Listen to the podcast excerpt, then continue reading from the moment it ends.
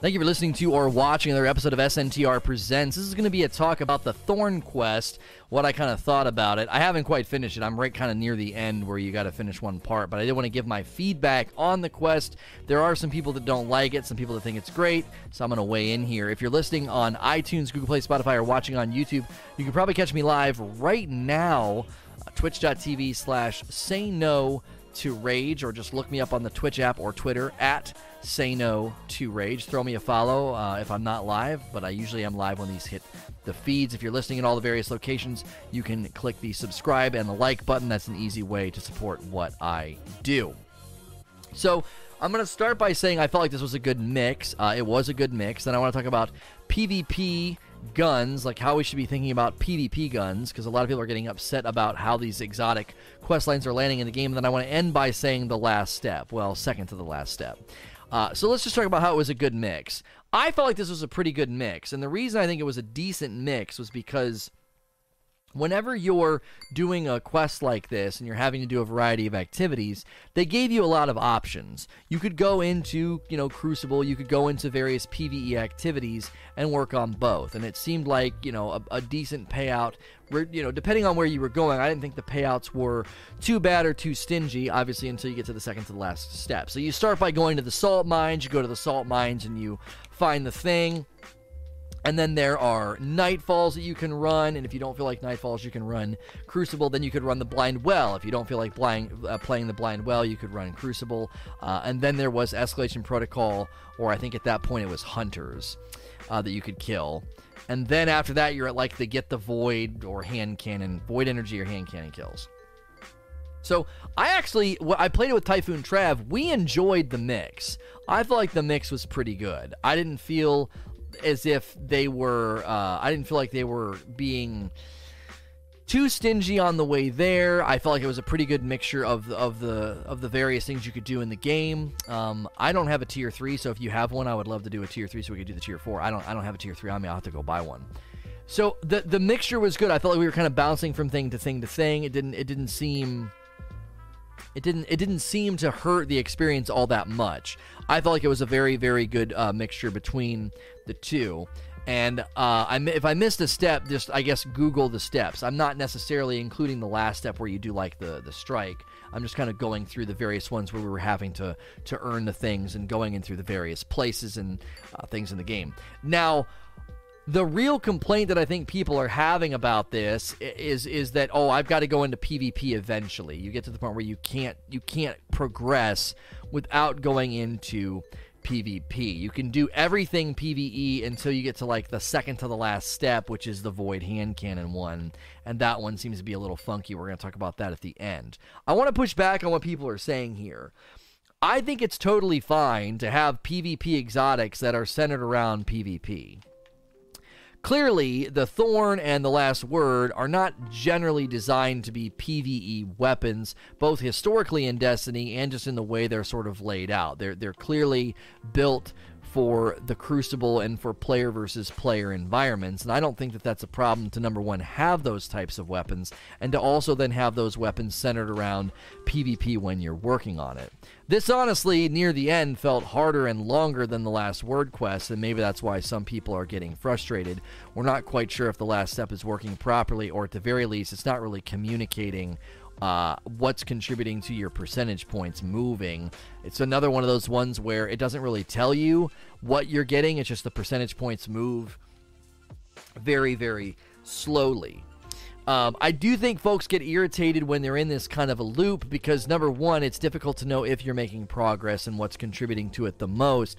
But also, I think in general, the main reason people get frustrated by a quest, a quest line exotic taking them into PvP is there's not enough loot. I don't think that there's enough loot in this content. So what ends up happening is people focus very very sharply on the fact that th- this is only one of a few things for them to pursue and they would like and they would like to get it fairly easily. If there was lots of loot in this content, I don't think people would get so narrow and get so focused on, man, I just really, really, really want to get the thorn. If there were a lot of great weapons for you to chase, I just don't think that would be the conclusion that people would come to. I think many of them would say, you know, I um I, I'll I'll get to that later. I'll do that another time. You know, maybe they'll they'll save it for a rainy day or whatever. But because the content's so thin, I think people really, really want to chase it. I also think people watch streamers and they get a really, really false impression of how fast the quest line can go. If you're watching Frostbolt or CammyCakes or whoever, get it within like a couple hours or that day. They're obviously playing at a level that fuels a lot of the PvP sections and they're getting it very, very quickly. They also typically, not always, I don't know exactly what those gentlemen did, but usually streamers have a team they can go in with and they're stacked and they kind of win handedly during most games, gives them a little bit more freedom with respect to getting particular kills. Now, I do want to have some criticism of the quest line, though. I do think there were some things they could have thought about. Needing to go into, um, needing to go into the Crucible and kill Warlocks and then Titans and then Hunters. That's a little frustrating. That's just more progression that can be kind of faltered by RNG. If you get into a game and there's no Titans on the other team or there's one, it can really limit your efficiency instead of just being able to play and get kills. You have to essentially say, oh, well, half the people or all of the people in the server are not worth my time. I think they could have just said, get kills uh, in you know in the Crucible, or maybe get kills with you know a certain weapon type. I think they go way way too hard on the last step though. Second to the last step, I guess, is what you could call it. The uh, the step before you have to do like the really hard strike. So let's talk about that last step. It right now doesn't seem to be working properly. Both Wish You Luck and Datto seem to indicate that they were having trouble getting consistency out of it. Even with Datto kind of breaking down the scoring structure to being you get one point for a kill, you get one uh, one point for a hand cannon kill, you get one point for it being a precision kill, and then you get another point if it's void. So if you get a hand cannon void precision kill, it's three points. Well, when we added that up, those three points equal I think when we said if you kill three people with a precision void hand cannon, and you're the one to land the kill, it can't be an assist. Those three kills are worth nine points, which is just short of two percent. I think that's one of the frustration. That's one of the frustrations people have. I mean, imagine going in, getting out your kindled orchid, you get out a void hand cannon, and you get three precision kills. And you're like, yeah, that should really move the needle, and it doesn't even move at a full 2%. I think that's one of the points of frustration is people look at it and they're like, well, the needle's not even moving. You also have leading up to that just the RNG of your buddy could get it done really, really quickly because he got thrown into a game and he played against four Titans when he needed Titans, and you got thrown into a game and there was one Titan and you couldn't find him, you know, or he was better than you. So you like you can't. The one Titan in the game just happens to be a god. Like you, know, you have that RNG again, uh, sort of frustrating the player base. So my feedback to Bungie would be I think it's totally fine for the quest to take a while. I think people confuse my criticism by saying, so you think a pinnacle PvP weapon should be really easy and really fast to get. No, not at all. I actually like that there were lots of steps. I like that they did leading up to a certain extent. You know, to a certain point, they did allow you to engage with the content in both PvP or PvE. I thought that was a good choice. I thought that was a nice, you know, a nice option for folks. But you don't want it to be you don't want it to have too many layers of frustration. And let me explain what I mean.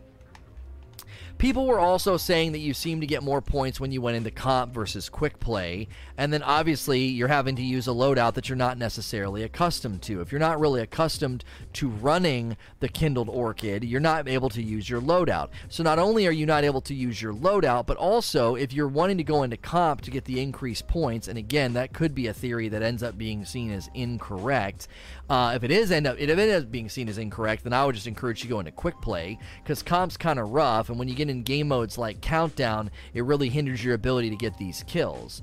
Uh, you also get a streak bonus. So you know we don't we don't want to leave that out. If you get a if you get a precision streak, that gives you a bonus as well. So you can say, okay, I'm going to get precision kills, and if you go on a little bit of a streak, you'll notice you'll probably notice a big difference in your point payout. And I think a lot of people are getting confused because the actual quest line says defeat guardians. Well, guardians defeated is not what you needed. You need to actually land the kill shot. So getting those really really nice you know assists throughout the game aren't aren't contributing to the total, even though it says you defeated that person. You're not actually moving the needle.